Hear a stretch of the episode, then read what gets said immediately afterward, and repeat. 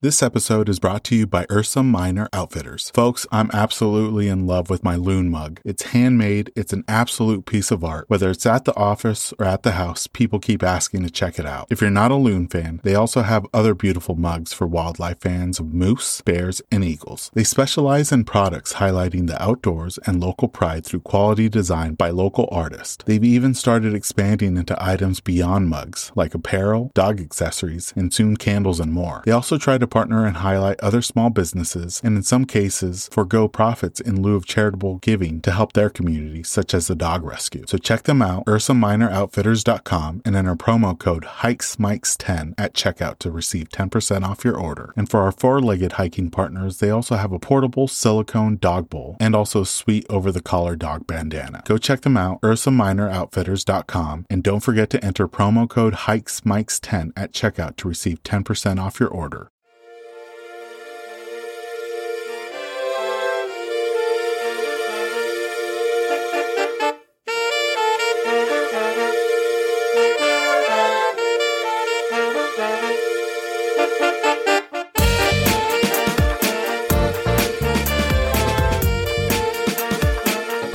Welcome, everyone, to the latest episode of the Hikes and Mics podcast. I'm your host, Ivan, and each week I'll be chatting with some amazing hikers from across the United States and abroad. Spring has finally arrived in the Pacific Northwest, and soon I'll be hitting the trails to record short form episodes with hikers I meet along the way. Look out for those episodes to drop sometime in June for season three. In the meantime, we'll be asking some of your favorite hikers about their experiences and adventures. We always finish the episode off with a round of this or that questions all related to hiking. We have an amazing guest on today's episode. Her name is Megan, and you can follow her on Instagram at Smoky Mountain Soul. I had such an awesome time chatting with Megan on this episode. We speak to her about what it's like hiking in her corner of North Carolina. She shares her hiking experiences living nearby the Great Smoky Mountains National Park, some of the beautiful features and history the area has to offer, and some of the great alternative sites to the national park. Without further ado, let's jump into this episode with our guest, Megan.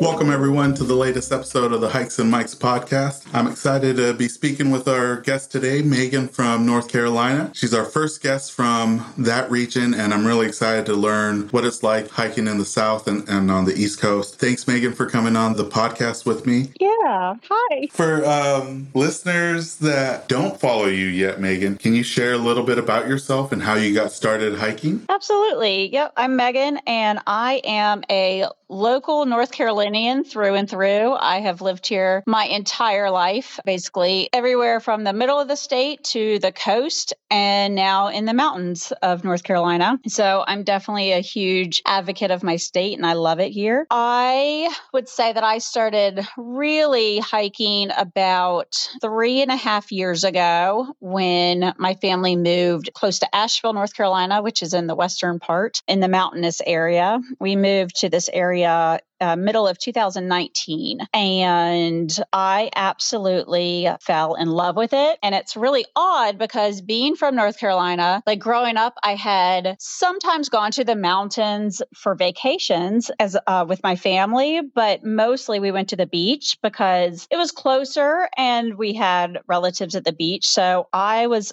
a die-hard beach girl for my entire life until it hit me for some reason in 2019 when my family and I moved here to the mountains. I was like, nope, this is it. This is where my soul belongs. Uh, I am here and this is my home. And I have never looked back since. So I've been hiking for about three and a half years now, and I cannot get enough of it. I absolutely love it. Oh, that's a great transition from beach to, to mountains. And how far away is the coast for you now? So it actually takes, gosh, I want to say maybe six or seven hours to travel across the state of North Carolina. But if I do go to the beach, I break it up because I still have family and friends in Raleigh, which is in the middle of the state. And so it's about a three and a half, four hour drive to Raleigh from where I live. And then it's another two hours to the beach. So it's not terrible. And, you know, it can be done in one day to drive to the beach, but but I just, I lived there for 10 years and I think I've just had enough. I was done. so moving on to the mountains now. Yeah. And, you know, some of your pictures have been so amazing just to see the mountains and and just the the landscape that that you get to to hike around. And for somebody like me that hasn't hiked in the East Coast or, or even down south, what's it like hiking in your neck of the woods? So I would say I am always attracted to the diversity of wildlife in the area, the scenery. Uh, we have a ton of biodiversity in flora and fauna, and you really do have all four seasons here, which I absolutely love. So, obviously, it'll be springtime when this airs. And in the springtime, we have just an abundant amount of different wildflowers all throughout this area. And you just have have greenery as far as the eye can see. And that is one of the reasons why I grew tired of living on the coast is it's basically, unless you're on the ocean, it is just sand and pine trees. So you don't really get fall there because uh, there are no really leaves to turn colors and fall off. It's just, they're evergreens everywhere. And so here you get the wildflowers in the spring. In the summertime, there are beautiful swimming holes that you can go refreshing. It's always cool water to cool you off. The elevations are some can get over 6,500 feet above sea level. And so the temperature never really goes above 80 degrees up there. So it's pleasant in the summer. You're not overwhelmed with humidity here. And of course, in the fall, you have the leaves changing and the foliage. And that's always a favorite among people. In winter, we get just enough snow and not too much, which I'm a fan of. We get it uh, one or two times and then it melts within a couple days. so that is my perfect scenario. It's just so peaceful for me to get out there hiking in nature. And it really is. It's just such a diverse ecosystem. I think that's what it would be why I like getting out there. One thing that always comes to mind for me, especially when it comes to the East Coast and down south, especially, is the summertime humidity. Do you find it that the the mountains tend to be the the relief spot for a lot of people that are trying to escape the humidity? They definitely are because we are at a higher elevation, and we get it somewhat here. But I can tell you firsthand that the middle of the state and the coast, it can get unbearable. You walk outside and you just start immediately immediately perspiring. And I will say, I have actually been to Egypt in August. So you think like, oh, the hottest place on earth in the hottest month of the year. And I can tell you it's no different than North Carolina in August. so that's shocking for people to hear, but it's absolutely true. And yes, you can go to the mountains in August and July actually and get a respite from that. I've only been to, to really Atlanta and, you know, it, it was typically in the middle of the summer. And like you said, I would just step out and within like a minute or two, I'm just sweating because of the humidity. It is. You it's like walking into a brick wall. It's Yeah, you literally feel it. yes. One place and everyone knows the Great Smoky Mountains, but they're right next door to you. Um, yes. For someone that lives so close by to them and have a, a, chance to visit them frequently. Can you share for, for our listeners that haven't visited that national park what makes it so special? Yeah, of course. I, I will say I am very lucky to live so close to it. It is actually the number one visited national park in the country, and it has been for years running uh, by a landslide, and it continues to increase in population every year. I think one of the main reasons is because it is so large. It's over 522,000 acres. And just like the unique biodiversity that I was talking about in Western North Carolina, this national park has it and it's pristinely kept. You will very rarely find trash in the park, which is amazing. Most people that visit it understand our mentality here of leave no trace. So whatever you go in with, you take out. You don't leave a mark behind. And everyone is very respectful of our nature around here. But people do visit it because it's over 850 miles of hiking trails. So even though it is highly populated throughout the year, it doesn't feel that way because there are so many choices and places to go in there. We have over 1,600 black bears that live in the park. So if you're lucky, you can catch a glimpse of one of them. And they're mostly docile. They keep to themselves if you keep to yourself. And know that there are also elk that roam in the in the national park that you can spot, and of course, like salamanders. I've never saw seen a bobcat, but they're out there. Chipmunks, squirrels, deer, all the typical forest creatures. so it is an absolutely stunning national park where you can go hiking, you can fish in there, bike riding. There are trails if you just want to drive through if you're not a hiker, uh, but there are also very long, difficult trails if you want to do a summit trail. We have Clingman's Dome, which is one of the highest peaks on the East Coast. And there are also about 90 historic structures in that park, which, other than hiking, I am a huge fan of traveling and history. And so I actually try to seek out the hikes where you can come across historic structures like old churches, old houses, or schoolhouses, and just kind of step back in time and catch a glimpse of maybe what life was like for the earliest settlers around here. So that's always a good time. Jump in a little history lesson along with your exercise for the day. But yeah, it's just it's just a beautiful, serene place where you can go and kind of catch your breath for a, a minute and get away from the hustle and bustle of every day. And Megan, for folks wanting to visit but avoid the crowds, is there a special time in the year that you would suggest people to, to plan a visit? You know, winter is always our down season in this area. Obviously, it can get slightly chilly, nothing like the Northeast. And you don't have the foliage to look upon. You know, you're looking at bare trees if you want to do a summit hike. But what I prefer hiking in the winter is you have zero humidity. It's actually not that bad. I would say our highs are in the mid 50s on most days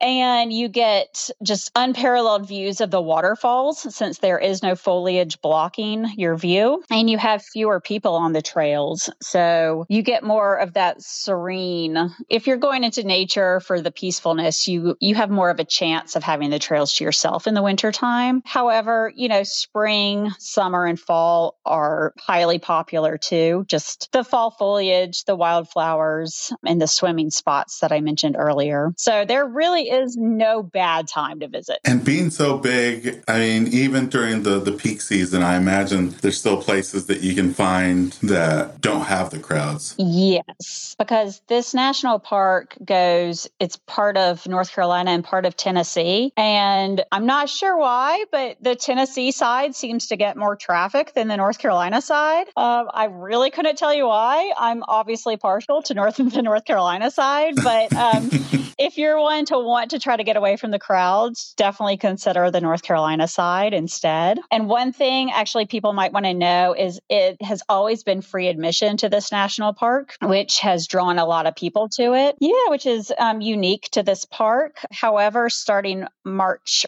1st, they are implementing a parking tag that you're going to need in, in order to enter the park. And this is just because we're getting such an influx of people that they want to be able to use those funds to maintain maintain and upkeep the park. Do you know how much the, the parking tag is going to be for folks? Yeah, I know the yearly one is going to be $40 for uh, a year's access to the park. And then, if I remember correctly, I think it's $15 for the week and maybe $5 for the day. But don't quote me on those last two prices. but if they want to go um, to the website, Great Smoky Mountain National Park, you can find out all that information and you can just order it online and it gets mailed to you. Yeah, I'll post that on, on the episode notes so people can check out. And that's still way cheaper than the entrance of, of any of the other national parks because I think most of them are 30 or $35 just for the day if you don't have a America the Beautiful pass. Oh, yeah. So that is something new that they're doing, which I'm actually in favor for because it's not for like greed. You know, it's not just to collect profit, it's actually to give back to the park for the maintenance of it. So I am all for it. Totally understandable, especially for $40 for an annual pass. That's that's nothing. Oh yeah, it's amazing. Now you've you kind of touched base on it already, Megan, but one thing that surprised me was just the the vibrant fall colors that you guys have there in, in your neck of the woods. When people think of fall colors, they think of the Northeast you know, Massachusetts, Vermont, but you guys have a wide range of colors, not just, you know, your your reds, your yellows, your oranges. When is is your peak season for for folks wanting to check out the fall colors in North Carolina? So, this past year was a little bit different because it peaked earlier than normal. I would say on average, colors start changing mid October in the higher elevations. And then, of course, as the weeks go on, the, the colors will peak lower and lower in elevations. And again, I believe if you go to the Great Smoky Mountain National Park website, they will have a fall foliage report. And of course, you can just Google fall foliage report because that is a big deal around here and it's our highest season of visitors. But you can expect usually mid October for the higher elevations. And then I would say most of it fizzles out first or second week in November. This past year was just odd. I think maybe lack of rain or either, you know, I'm no scientist, but uh, milder or cooler temps than normal. It was a very fast onset of color and it was very bright and vivid. And then, like that, I felt like it was over. It was like one final showstopper. Amazing fall, but it was very short lived. What I do love about this area is you don't have the drastic cold like you do in the northern states. So you get to see the fall color without being miserably cold.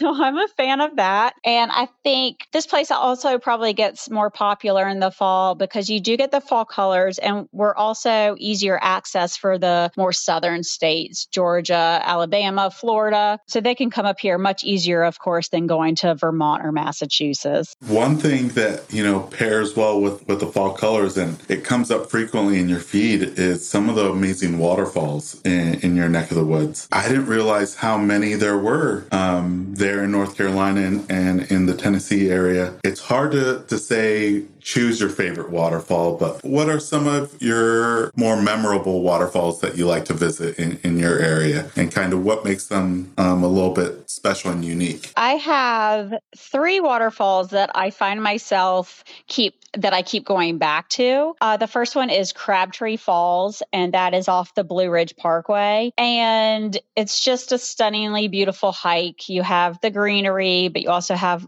like moss covered rocks and trees and a little creek. It's just so beautiful. And then you come down to this just massively impressive waterfall. It's, I don't know what the elevation is, uh, how high the fall is, but it's a very wide, powerful waterfall. And it just looks, it's cascading down rocks and it's just so stunning to witness. So that's one of my favorites. And it's actually a doable trail for most people. It's only about a mile and a half. Good access uh, for children if, if you want to take them as well. Another waterfall that I constantly find myself going to is Big Bradley Falls. And that one is not super impressive in the fact that it's not like wide, it's a very skinny stream. But what I love about this one is it's a very tall waterfall and it reminds me of maybe the waterfalls you would find in Central or South America because the rocks behind it have like the algae growing on it. So it's a very colorful waterfall. It kind of looks like gemstones behind it. So I love that one. And it's just really impressive just to stand at the base of that one and just marvel at it because it's so beautiful. Finally, I have one more that is a popular waterfall for a lot of people because it's literally right off a road and it's more towards this Tennessee border and it's called Dry Falls. And again, it's a very powerful waterfall, but there is enough, I guess, hang time that they've built a path where you can literally walk behind it. And so that's always a really fun experience. And you don't get soaking wet, you can get some spray onto yourself, but it's just a really fun experience to walk behind a waterfall, no matter how old you are. I'm, I'm like a kid again when I go back there.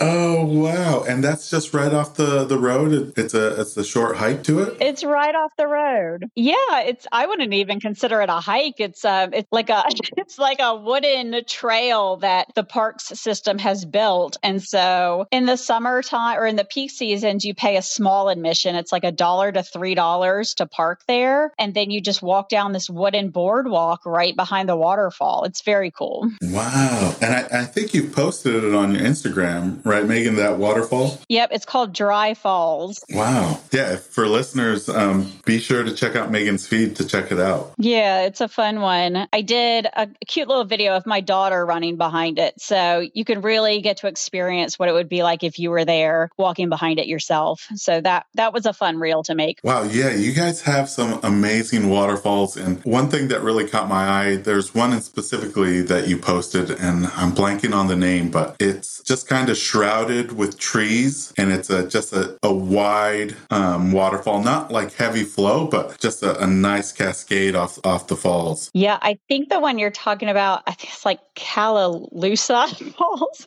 I'm not sure of the pronunciation. And it's funny that you mentioned that one because that one is right before the dry falls that you can walk behind. So there is a scenic road that you can take, and it's um, in the mountain towns of Highlands and Cashiers. And you take this scenic road, and these waterfalls are literally right off the side of the road. And so the one you were referencing, you park your car, there's a little turnoff. So in the high seasons, you're probably going to have to turn around and wait. Just keep kind of driving and waiting for a parking spot to open because maybe it fits eight cars and it's right off the road. But you park your car, you walk up on this little mound, and you can witness this intense, beautiful waterfall. That's just another example of why I absolutely am in love with this area. You're just driving on the road and hey, there's a waterfall. No, truly a unique place. It is, yeah. And you've touched on this, Megan. For me, I, am a big history buff, especially if I can incorporate it into hiking. Some of the things that caught my eye from your feed is that you got to visit um, some historic structures in your area that, you know, when I picture the East Coast and especially uh, further, further south are those beautiful wooden covered bridges and you've been able to, to visit the two that are still practically the wood that was used when they first got built. And then you also got a chance to visit a, a modern one. Can you share a little bit about those two historic bridges and then a little bit about that more modern one? So the Pisgah covered bridge is not where you would think. It's not in the Pisgah National Forest for some reason. I don't know why it's named that, but it is in the Uwharrie National Forest. And that's more in the middle of the state, close to Asheboro, where we have our um, North Carolina Zoo. And it's kind of funny because, you know, me loving history and my poor children, I drag them everywhere with me. I'm like, oh, let's just go check this out real fast. And it turns out it was like a two and a half hour delay going to Raleigh one time.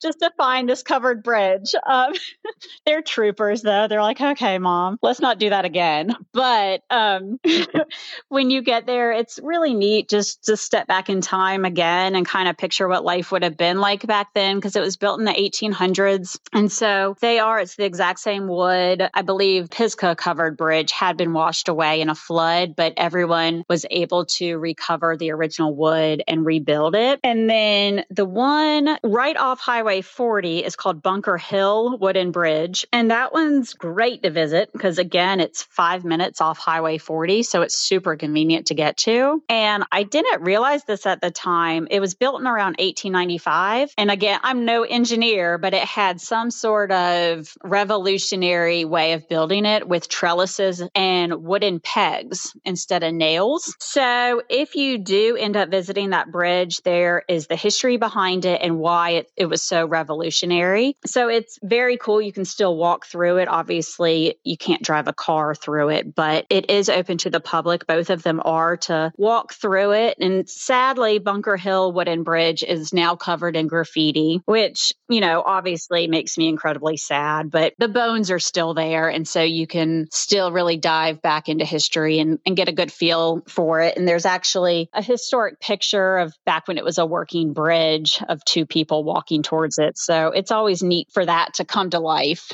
to see that. But before I did my research on all these historic bridges, I never realized there were only two uh, historic covered bridges in North Carolina because the one you were talking about, the one over a waterfall, I was like, oh, this is so cool. It's a covered bridge. And turns out it was built in like 2001. And it was, I know, it was going to go to a, a, neighborhood, a developed neighborhood, but the neighborhood went belly up. Um, so those are just the remains of what the developer had built. However, if you can't get to the historic bridges, it is a really cool way to like get the feel of what they were like. And the scenery is to die for. It is on one of the most popular trails in Western North Carolina. It's on it's in DuPont Forest. And the trail is so popular because as we were talking about waterfalls, it has three of the most beautiful, impressive waterfalls in this area. And it's all on the same trail. It's very user friendly. So it's welcome for leashed dogs and children to go on the trail. And you can see the waterfalls. There's a swimming hole there. You can, you know, picnic and then go check out that covered bridge on top and see the upper falls before it falls over. So it's really a great place to just hang out. For the more modern bridge, are you able to drive your car or is it still just a pedestrian bridge? That is still just a pedestrian bridge. There's ample parking spaces at that particular trail, but still, with any trail around here, since this whole area has become so popular, I would recommend to find a parking spot to get to any trail by 9 a.m. Oh, good to know. Otherwise, you will be circling around waiting for a spot. But yeah, that one as well is just a pedestrian or um, bicyclist. So, still great, great trail to do. And I, I actually would recommend that trail out of any if you are short on time or if this is your first time into this area. And the waterfall that kind of you overlook from the bridge, it's a big one, isn't it? It's about 120 feet. It is. It's huge. And I, off the top of my head, I don't remember the name of it. I just know the name of that trail is Triple Falls in DuPont Forest because they are all really large and impressive. And anytime I have family or friends in the area, I'm like, that's the one we're going to. That is my fallback because it's such a good representation of this area and it's so user friendly that any skill level can do it. One thing that you like to highlight, and I'm a fan of highlighting these places just because, you know, sometimes you, get, you can have the crowds at them, but a lot of the time they're not as popular as the national parks. But the state parks, the nature preserves, the national forests, there's some really great places in and around your area and, and North Carolina that people can visit. You know, some of the standouts for me when I was looking through your feed, um, of course, is Chimney Rock um, with that amazing view. Hanging Rock State Park is also another one. But for folks that want to explore the area outside of the national park, what are some of the, the state parks and, and national forests that you would recommend people check out? There are probably too many to name, but I will list my favorite ones. Chimney Rock is a great one, and that is a great kind of day outing if you have young children or even if you don't. It is really interactive and you can spend the whole day there. There are hiking trails and you can also do like there's a gift shop there. And if you're feeling up to it, you can climb to the summit at 500 steps. So you'll get your leg workout done for that day.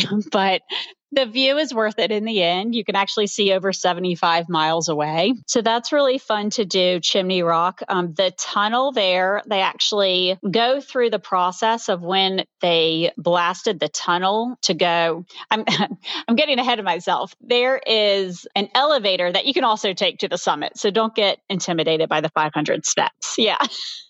yeah. And so it's actually, again, it's user friendly for anyone and everyone. If you don't want to do the steps, you can walk through this tunnel that's literally over 500 million years old, the rocks are, which I think is amazing. And you can kind of read the storyboards while you walk to the elevator. And then that takes you up to the summit. But if you are into hiking and, and climbing, there is a short little trail about a mile and a half that takes you to the waterfall that was filmed in The Last of the Mohicans, if you remember that movie. So that is kind of, I guess you could say, a famous waterfall in this area. And then if you go there with children, they have animal encounters where the children can actually pet like a possum, a snake, a salamander, a turtle. So that's a whole lot of fun too. Yeah, it's just a really fun, interactive state park to go to. Another one is kind of further north near the Boone and Blowing Rock area of North Carolina, and that is Grandfather Mountain. And again, that's where the Mile High Swinging Bridge is. I don't know if you've heard of that or not, but it's somewhat well known and just it is literally like exactly one mile above sea level. So it's not actually one mile above land, which is a bit confusing because you get there and you're like, that doesn't look like a mile to the ground. but it is, it was an actual swinging bridge. And it, if you do go on my Instagram, you can see one reel has me when I was like 12 years old. We took a family vacation and there's a picture of me on the Mile High Swinging Bridge at Grandfather Mountain. But other than that, there's a restaurant there. There is kind of a mini zoo with local animals like the black bear, a bobcat, and whatnot that uh, children can take a look at. So that one's fun. And then my personal favorite one, and I'm kind of embarrassed to admit this, but I've lived in this area, like I said, for about three and a half years. And I don't think I had gone to the Great Smoky Mountain National Park until maybe a month ago. I don't want to say that out loud, but at the same time, it's because there's so many amazing hike- hiking trails in the national forest around here or in the state forest. And my personal favorite is Pisgah National Forest. And I don't know how many acres it is, but it is an expansive national forest where, again, you can see the waterfalls, you can go fishing, you can go tubing down the river, hiking. There are summits and waterfalls there. And it's just, it's such a beautiful, accessible place. Again, it's all free to enter. There is a park ranger station where you can take children and they have interactive exhibits. And sometimes they do like lumberjack contests there or just really getting children involved in forestry and nature and preserving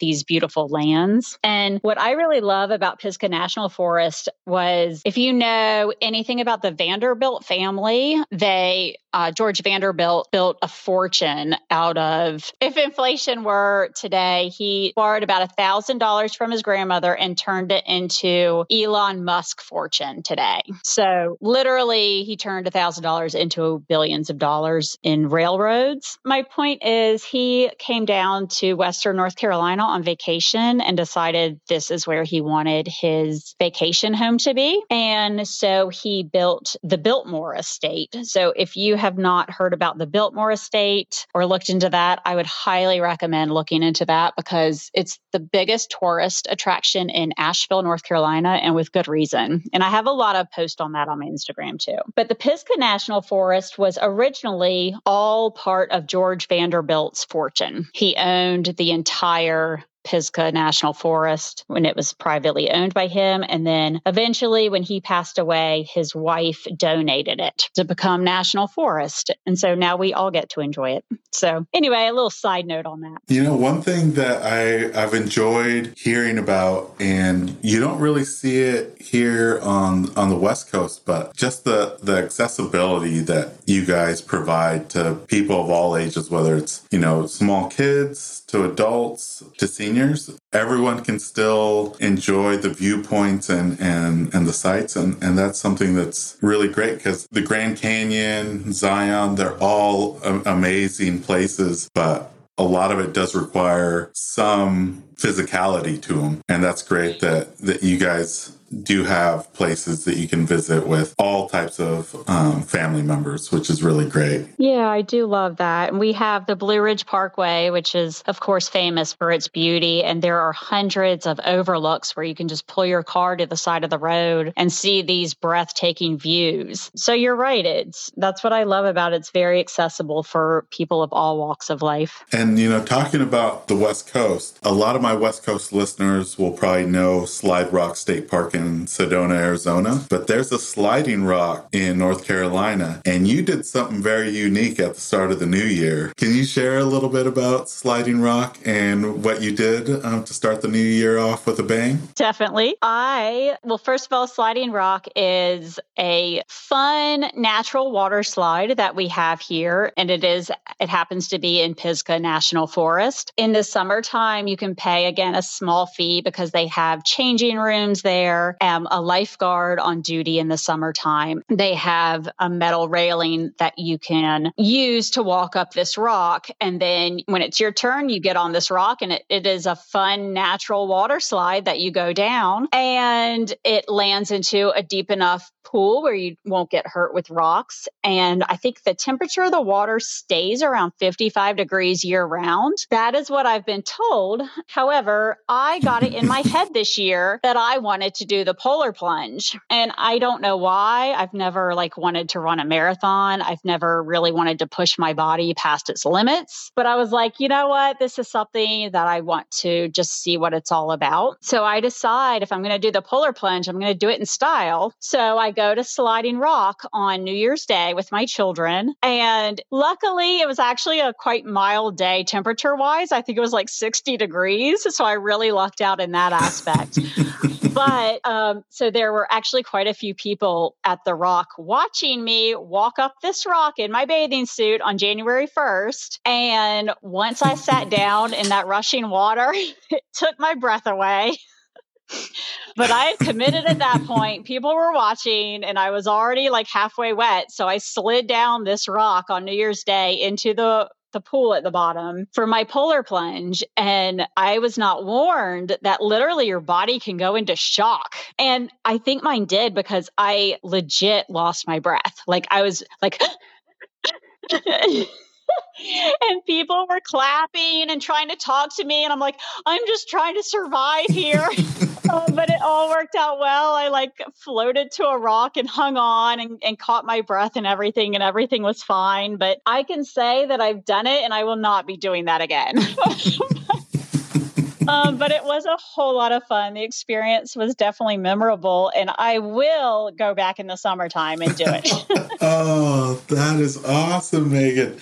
And and for listeners, if you go to her feed, she has the video. She didn't just get like chest deep or neck deep in the water. She once she hit the the watering hole, she was fully submerged. Oh yeah, you're you're in it. You're committed. is that where you kind of lost your breath? Is once you you got fully submerged? It was. Yeah, I definitely. You can tell I'm like screaming while I'm sliding down the rock because it's fun, but also freezing. And then yeah, once I got fully submerged, I think my body went into shock. Like, what are you doing to me? And so I I really had to focus focus on my brain being like, breathe, take deep breaths, you know? Um, so luckily there were people around to that could have helped me out if I needed to, but luckily I was okay. And it was, it was definitely fun and I'm glad I did it. were you able to convince other folks, Megan, that were looking to, to join you in the polar bear plunge or? No, they actually said I was crazy. They, they were like, "You are crazy, girl," and I was like, "I have my moments."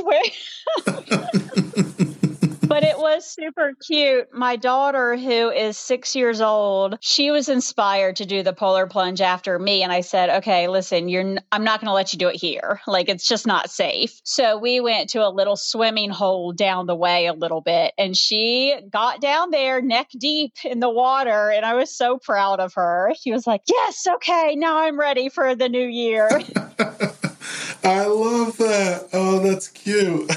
I love it. I love being able to like experience this nature with my children and just always something new going on. Oh, you know, one of one of my favorite posts of yours is you showed some and and you mentioned it at the beginning of the podcast. You've shown some unique places in your neck of the woods that are very similar to experiences that you would have to travel or leave the country. Can you share with the listeners some of those unique unique places that you found in North Carolina? Yeah, so one of them I mentioned earlier was Big Bradley Falls and that is the waterfall that's pretty skinny but it has the beautiful um, jewel like looking rocks behind it. And I would say the whole trail just kind of reminds me of Central or South America because it's such lush tropical environment. So that's one of them that I really love. Another one is actually, it was a hike I did recently in the Great Smoky Mountain National Park, and it's the Deep Creek Waterfall Loop. And there is obviously a deep creek running through the trail, and the water is so clear and like bluish green. It reminds me of a cenote in uh, Tulum, Mexico. And it's just, again, you can go swimming in it in the summer times. And so that's another place that reminds me of somewhere slightly more tropical. The other one that I loved was I took a picture one summer. It was the wildflowers were blooming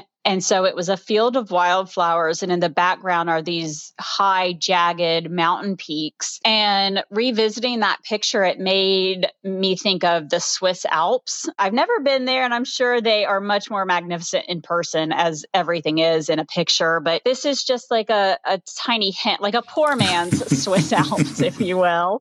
Uh, if you can't make it all the way to Switzerland, it's just still so stunningly beautiful. I love that about this area as well, since it does have such a diverse ecosystem. You can be in, you know, a North American forest one minute and then you walk to another part and you feel like you're in Central America. And so that's another aspect I really love about living in this area. Yeah, the diversity is is just incredible. On your hikes, Megan, I feel like a lot of hikers, day hikers and backpackers, they might have a, a summit ritual or an end of the hike routine. Maybe it's having your favorite snack or meal, maybe some trail beverages, or even a moment of zen. Do you have a regular custom that you like to do when you reach your destination or maybe when you make it back out to your car? A little bit, and it was never planned. I will say, and this is getting a little deep, but I'll keep it somewhat surface level. But uh, the reason why I moved here in 2019 was my husband at the time was diagnosed with stomach cancer. And I needed to find, I was a real estate agent prior, and I needed to find basically a more steady job, nine to five, so I could take care of the children on the weekends and at nights. And so I found the job in Western North Carolina, and that's why we moved here. And during that period of our lives was pro well, not probably, it was without a doubt the hardest, most stressful, most anguishing 13 months of my life. Unless you've been through it or something similar, it's you can't really adequately express the feelings and emotions that you're going through during that time. But that is why I started hiking was I found such solace and peace in such a chaotic world and obviously my brain was going a thousand miles a minute all day every day and trying to comprehend what was happening in my life while my children were at the time 3 and 6 years old. So, really young, and my life was falling apart. And I found solace in hiking at the time. And I think that's one of the reasons I'm so passionate about this area. And I would say, still to this day, that is something that I've kept with me almost three years later, or three years after his death, was I really take solace in my solitude hiking.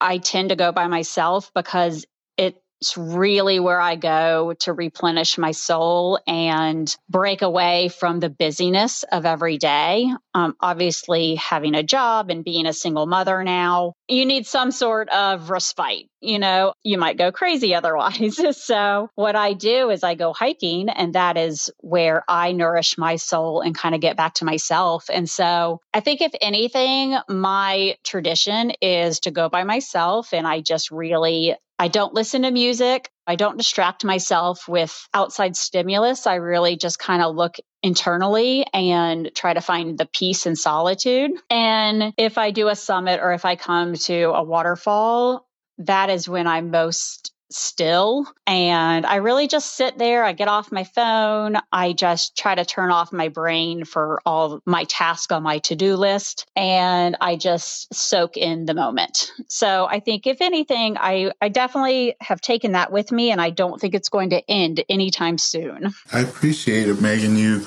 being candid and sharing that experience. And I think hiking for a lot of people, it is their, their respite, just being out in the outdoors and disconnecting from your phone. And, and just if you have a, a tough period of time, you know, it's a, it's a great place to kind of, like you said, recharge and, and refuel. Exactly. Yeah. And I have found being so open with my story because, you know, you can't predict what's going to happen in your life, of course. I have been open about it and it has allowed other people to really share their stories of grief and hardship. And if anything good has come out of it, it's just you really have a better understanding of what people might be going through. You can be a bit more compassionate towards others, you know, when you're stressed out about something, you know, you don't sweat the small stuff as much. So it's been a great thing joining the hiking community and everyone's there just to, you know, protect the environment and get out there for physical fitness or for mental health, you know, whatever it may be. So it's it's been a good thing becoming part of that community. This community has been, you know, through this process has been really um, great with supporting one another. And it's one of the few communities that I found online that doesn't have the negativity or the drama that, you know, comes with some of the other communities that grow in popularity. Um, so it's been really great. Yeah, it's a great vibe of the whole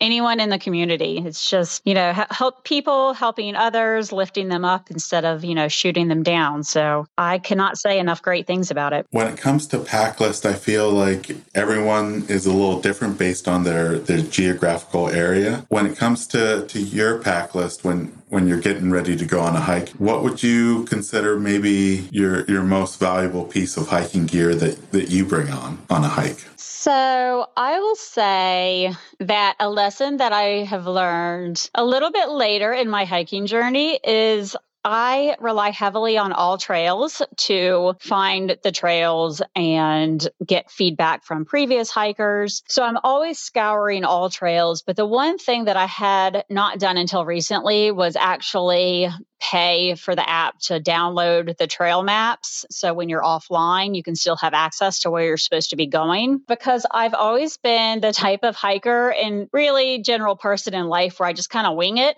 And I'm like, oh, it'll be fine. Like, I'm just going to go. I'm going to hike this short one and a half mile trail and then get back to my car. And more often than not, I find myself like three hours later. I think I've hiked about five or six miles. And I'm like, I don't think I'm on the right trail anymore.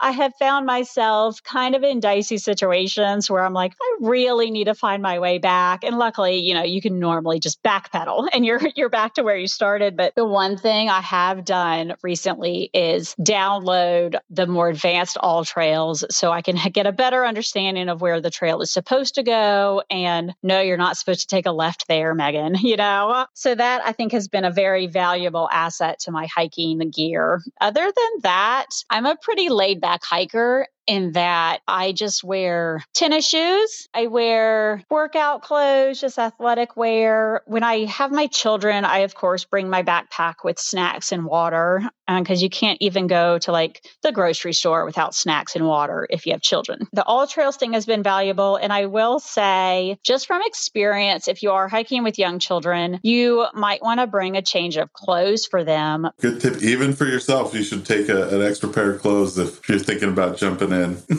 that is accurate. And I don't know about the rest of the country, but here um, on the lower elevations, it can be, say, 55 degrees. And then if you go up to the higher elevations, it can actually be up to 20 degrees colder with wind. And so that's where a lot of people go wrong here is they don't pack enough layers because they're like, oh, it's mild here in Asheville or it's mild in Boone. But then they go up to Chimney Rock or Grandfather Rock and realize it is cold and windy and they are miserable. so that's another good tip for around here is just to pack those extra layers because you never know.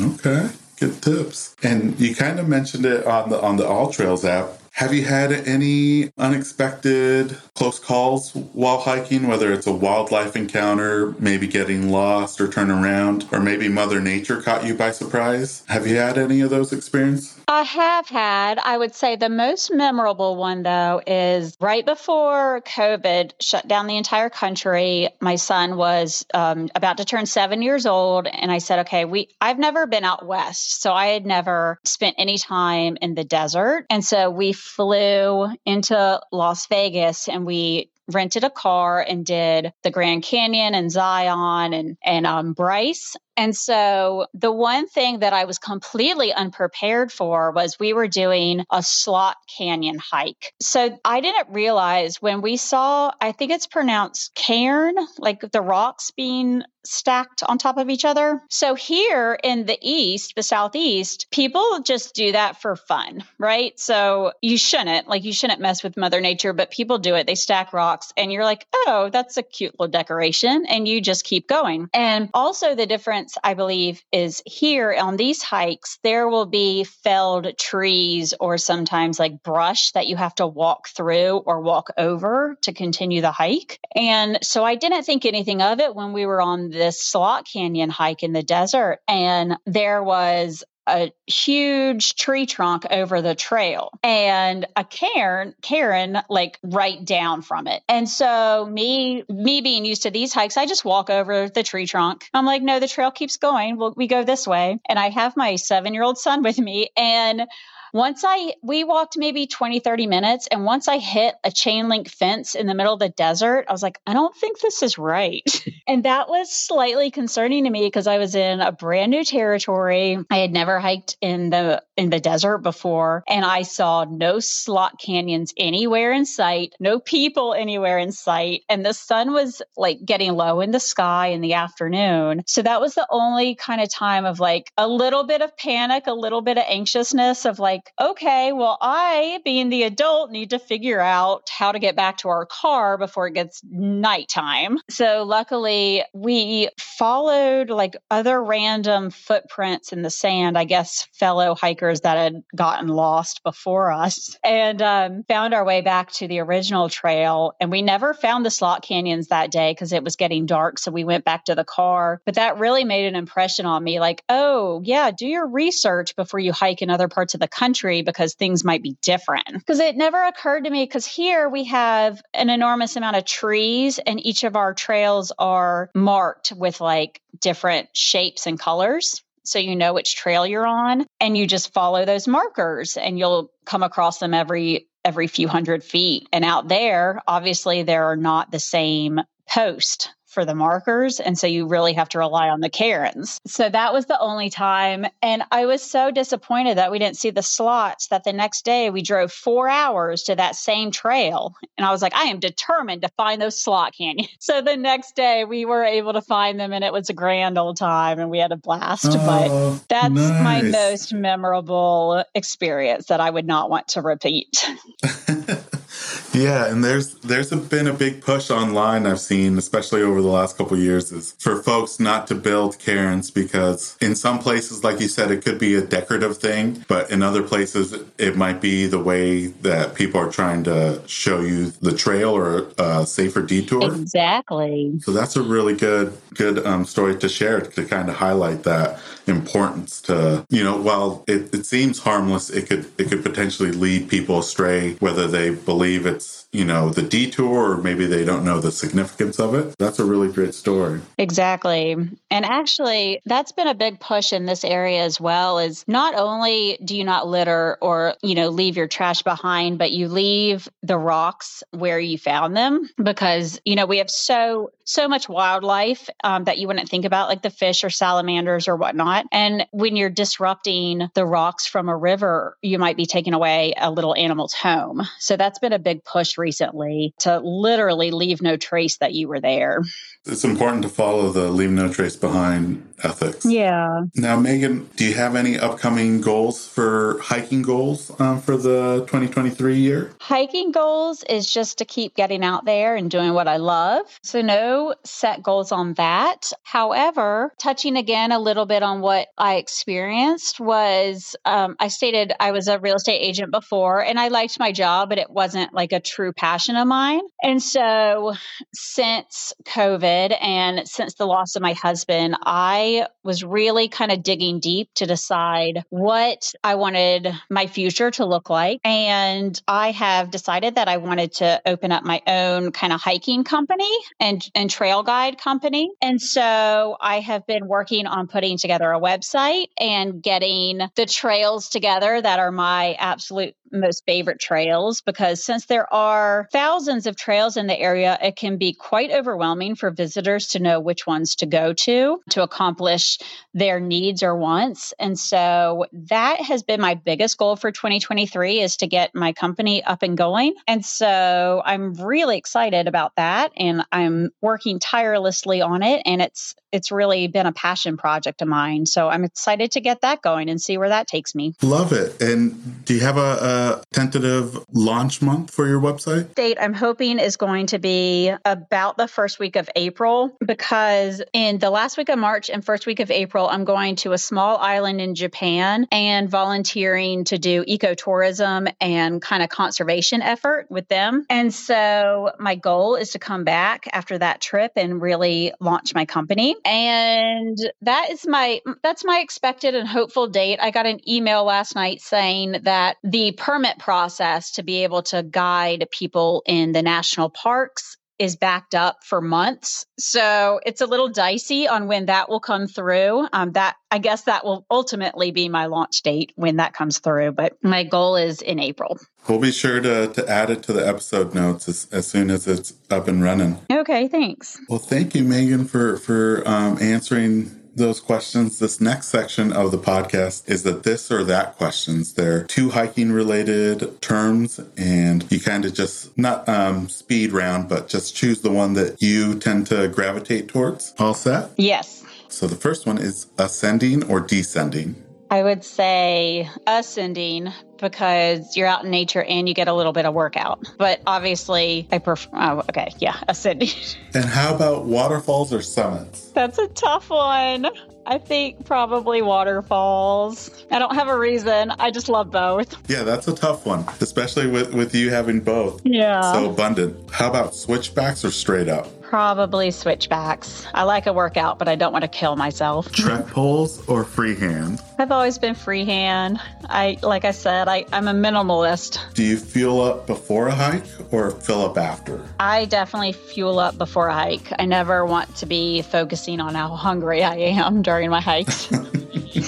I like that. And how about do you bushwhack or go around? I always go around, and only because we have a ton of poison ivy in this area. Ooh, So yeah. you don't want to take that risk. You will regret it. And do you jump in or do you stay dry? Honestly, I stay dry. I do want to be comfortable on my hiking experiences. And how about sunsets or sunrises? That's again, that's a tough one because we have beautiful of both. but I think if I had to choose, I would choose sunrises. It kind of just sets the tone for the whole day. Spring flowers or fall colors? Fall colors every time. And do you tag a hike or do you not tag a hike? Oh, that's another hard one. I think I usually tag a hike because it's out there on AllTrails. You know, I'm not trying to disrupt, you know, sacred ground. I just want people who do go to be respectful of the area, no matter where you're from. That was it for the this or that questions, Megan. Really appreciate you joining us today. Yeah, it's been fun. Yeah, I had a blast learning about your neck of the woods and definitely adding all the places that we spoke about onto my bucket list. I know. I'm so passionate about this area. I'm like, y'all have to come here. It's so beautiful. I'm that girl who goes hiking one time and then makes it her whole personality. Not really, but kind of. No. Now, Megan, for folks that are listening that haven't had a chance to follow you, what are some of the places they can follow you on social media or online? Okay, so my first is Instagram, and that is probably where I'm the most active. And my handle is Smoky Mountain Soul, and there is a period between Smoky and Mountain. So smoky.mountain.soul. If you are on TikTok, I have the same handle on TikTok, although I am a millennial, so I'm still trying to grasp that platform. And finally, when my website becomes live and I start doing hiking tours, the name of my company is Smoky Mountain Soul Adventures. And if you want to go directly to the website, it's smokymountainsoul.com. All one word, no dots on that one. We'll be sure to add those to the episode notes too. Well, thank you so much, Megan, for joining me today on, on the podcast. It's been a, a real delight to, to speak with you and learn what it's like hiking in your neck of the woods. Thank you for having me. It's been it's been fun chatting with you. Thank you once again to Megan for joining us on this episode of the Hikes and Mics podcast. Be sure to follow her on Instagram and TikTok at Smoky Mountain Soul to keep up with her latest hiking adventures. Be sure to also bookmark her website, smokymountainsoul.com, to help plan your next visit to North Carolina. We'll be putting out new episodes every week throughout the spring. Please be sure to like and subscribe to not miss out on those. Also, follow us on Instagram at Hikes and Mics. Catch you on the next one. This episode's music was created by Ketsa. Follow him on Instagram at Ketsa Music. This episode is brought to you by FlipSockz. Whether you're on the trail, on the job, or in the yard, FlipSockz will keep Mother Nature out of your boots with their innovative nylon sleeve. You no longer need to worry about any annoying debris getting trapped in your boots during your hikes. Simply flip down the nylon sleeve over any boot to prevent Mother Nature from finding its way inside, keeping your feet comfortable all day long. To get your first pair, visit flipsockswithaz.com and enter promo code HikesMics10 at checkout to receive 10% off your order. And for listeners who use the promo code at checkout, I'll be donating 100% of the season 2 promo code proceeds to Big City Mountaineers, who provide transformative experiences through connections to nature that strengthen life skills and build community for youth and disinvested communities across the nation. So if you're tired of bits and pieces of the trail finding its way into your hiking boots, pick up a pair of FlipSockz today with the promo code HikesMics10 to get 10% off. For website and promo code, see the episode description.